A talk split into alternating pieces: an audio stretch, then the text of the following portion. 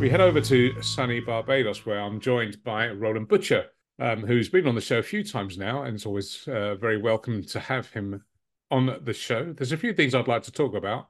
Um, Roland, welcome to the show, and of course, Merry Christmas to you, sir.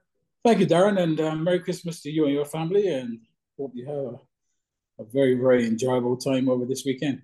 Yeah, it's uh, it's a special time in Barbados. I've been I've been out there for the festive season before, and there's a lot of traditions that go on of uh, of tidying up your house. And uh, is it true that you paint the stones in front of your uh, in the chattel houses? They paint the stones white so it looks like snow. Is that true?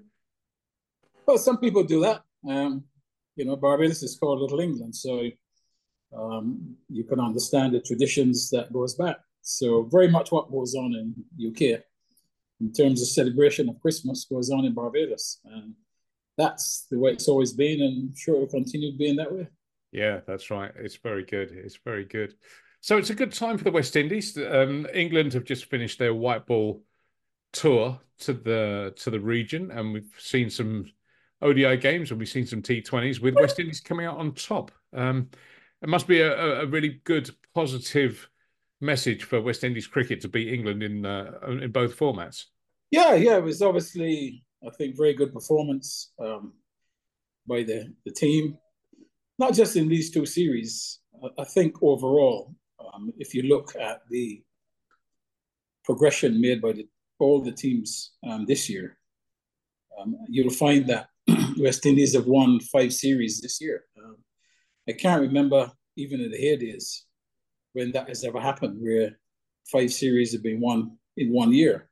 So really, that just shows you how well the the team has been playing and the progress that has been made. And really, it should be an indication of the future that lies ahead for you know this particular group of players. That's right. I mean, England uh, came into this as uh, well recent world champions at 50 over cricket and uh, current world champions at T20. But also, you're right. West Indies have done well this year. I was out in Bridgetown to watch them against uh, India um, a few months ago, um, and um, they they pulled off some strong performances against uh, a strong Indian team with Virat Kohli and the like that were out there. Well, yeah, I think if if you look at the year as a whole, um, started off winning the Test series in Zimbabwe, you know, won a T Twenty series in South Africa, um, drew the ODI series, you know, beat India in the, in the T Twenty. Um, obviously, winning against England both ODI and T20, you know, and if you add to that also the performances of the A team who won a series um, in Bangladesh, you can see that there's been, you know, real good progress made um, by, by the players.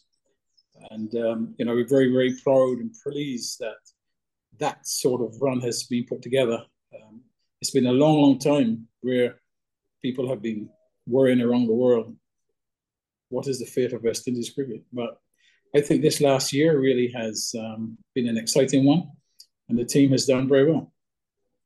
Yeah, it's um, it was a big disappointment that they didn't feature in the World Cup in India. Um, I kind of feel it's not really a World Cup without West Indies being there. What were the reasons for that? Well, I think the reasons are much more. Um, there were longer term reasons, as you know. You know, West Indies have been going through a rough patch for a long time. Um, it wasn't just during the World Cup qualifying. And, you know, that sometimes you have to hit rock bottom, you know, before you can start looking upwards. And um, that probably was a seminal moment um, for the team and, and for the region that really it couldn't get any worse. Uh, I'm so pleased with the response um, of the players and everyone else involved since then um, has shown that there's a lot of pride in playing cricket for West Indies. And you know, the fact that yes, they can compete with the best in the world because, you know, they have beaten the top three teams in the world um, over this over this year in the series. So, you know, that's not a bad response for the disappointment of missing out on that World Cup. Yeah, and it's Australia next. Um, that's going to be another challenge for them, but um, I'm guessing the guys are going into that with uh, with high hopes. Yeah, I mean, the test series is going to be a, a challenge. Um, you can understand because quite a number of West Indian players are not available for that series. So um, it gives the opportunity to a lot of younger players who have been cutting their teeth over the last year in the A team, and they've done relatively well. So I would expect them also to, to give account of themselves um, in Australia. They will not be, you know, they'll know for sure the, the challenge that awaits them because, you know, Australia and Australia is a formidable opponent. Um, you know, the team brimming with confidence. So, you know, the test series is likely to be a, a hard one. I'm much more confident in the white ball series because I certainly believe that they can beat Australia in the white ball series. Yeah, and I, I keep hearing people trying to tell me that cricket is dying in the West Indies, but I don't think it's really the case. Every time I'm in Barbados um, and, and I wander past Pickwick or Maple or any of the other clubs, there's always a high standard of cricket going on, and particularly with the red ball. Um, I, don't, I don't see that the, the interest is dying at any at, at, any stage. You're absolutely right. The interest is not dying. Um, you know, in actual fact, there's probably more cricket played now than ever before. I just think really some of the problems that we have had over the years is that you know first class cricket in the Caribbean is a very short season, sometimes five matches. Um, not a, that's not great preparation to play the best in the world, particularly at Test match cricket. Um, so that's one of the problems that we've had over the years, just getting enough cricket for our players, which means that at Test level, you know, they're having to learn on the job instead of coming into a test with lots of first class matches behind them. So, you know, I think what has happened, you know, over this last year is that, you know, the A team have had two tours this year alone, which has been fantastic for them. Uh, we've also now got an academy under 23 um, squad as well. They have just completed a series against Ireland Academy in the Caribbean. And also the under 19 have been, you know, pretty busy as well. And they're going to the World Cup um, in January. So what is happening now is that, you know, we're looking to obviously get more cricket uh, for these players. The academy team also plays in the 50 over um, Super 50 tournament and they will also play in the four-day tournament. So that will be more experience for them. So continue on that path, you know, West Indies cricket will be in good hands. And for our younger viewers and listeners that are tuning into this interview, um, they may not be aware that Mr. Roland Butcher was the first black man to play cricket for England uh, back in what was it, eighty one? Was it uh, 80 and 81. 80 and 81, that's right. And I saw that there was a really lovely moment just recently with uh, you in the England dressing room, and it was a small presentation for you. Yeah, that was very touching. It's a great honour. Um, totally unexpected. Obviously, England would have planned it before they left the UK because, um, you know, they invited me to the dressing room, um, assembled all the players, and then made a presentation to me with a three lions pin with my ODI and test number engraved at the back. And, and also they've got Phil Salt, who is very much a Barbadian, um, to do the presentation as well. So that was a nice touch.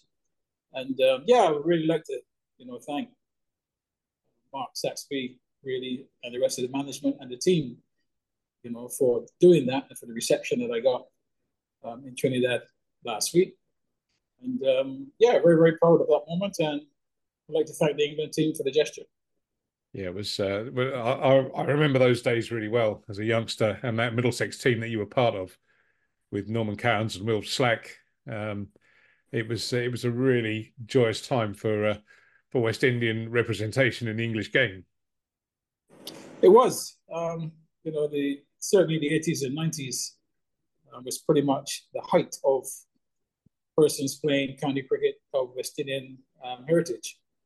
Uh, as you said, within the Middlesex side, obviously we had five players with Caribbean roots. Most of the other teams also had um, players as well. Some were seasoned internationals, obviously like Somerset with Garner and Richards, Sylvester Clarke at Surrey. Uh, Lancashire had Clive Lloyd and Michael Holding, Colin Croft uh, Derbyshire, Lawrence Rowe, Hampshire, Marshall, Greenidge. So you could go through all the counties and you would find a good flavour of um, West Indian heritage. Um, obviously, from mid 90s, really, that has changed somewhat. But I think what is happening right now in England, particularly with the ACE program, um, you will see in the future, uh, you will see a lot more West Indian heritage players back in first class cricket because the interest is there. Now, what they're getting is the opportunity to compete for places. And, um, you know, the love for cricket um, will never die for West Indian, that's for sure.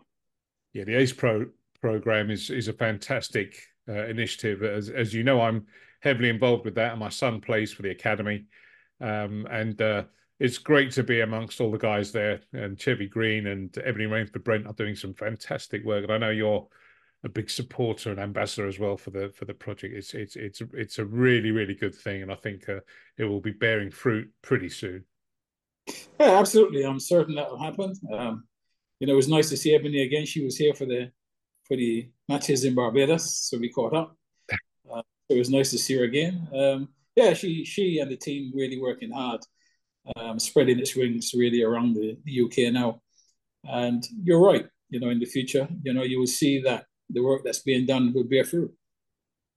Now, there's one news story that I read this week that's concerning me a little bit. I'd be keen to hear your thoughts on, and that's the news about um, the Jamaican Tallawahs um, withdrawing from the CPL. And there are stories about cricket uh, in Jamaica struggling. They aren't going to have any matches for the upcoming World Cup are going to be held there.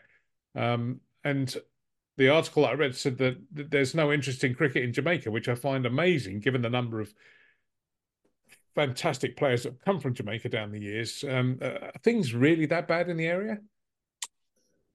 Actually, I mean, not being on the ground in Jamaica, I, like yourself, have to listen to what other people say without really having the facts. Um, you know, I, I do think they, they have got some problems in Jamaica in relation to cricket. I don't think they've bidded for a lot of uh, tournaments. I guess they've had difficulty um, in having the Tallawahs based in Jamaica. And as a result, the Tallawahs, have had to use other bases, like at one stage USA and other places, um, to be. So it doesn't surprise me that the Tallawahs um, will be moving elsewhere. Uh, I think that's something that everyone could see coming. In terms of cricket on the ground, um, you know, I would imagine there still is a great love of the game. Um, there's some players certainly coming through from Jamaica. You've only got to look as far as Jordan Johnson, um, who's an under 19 player. Um, he will be playing in the under 19 World Cup.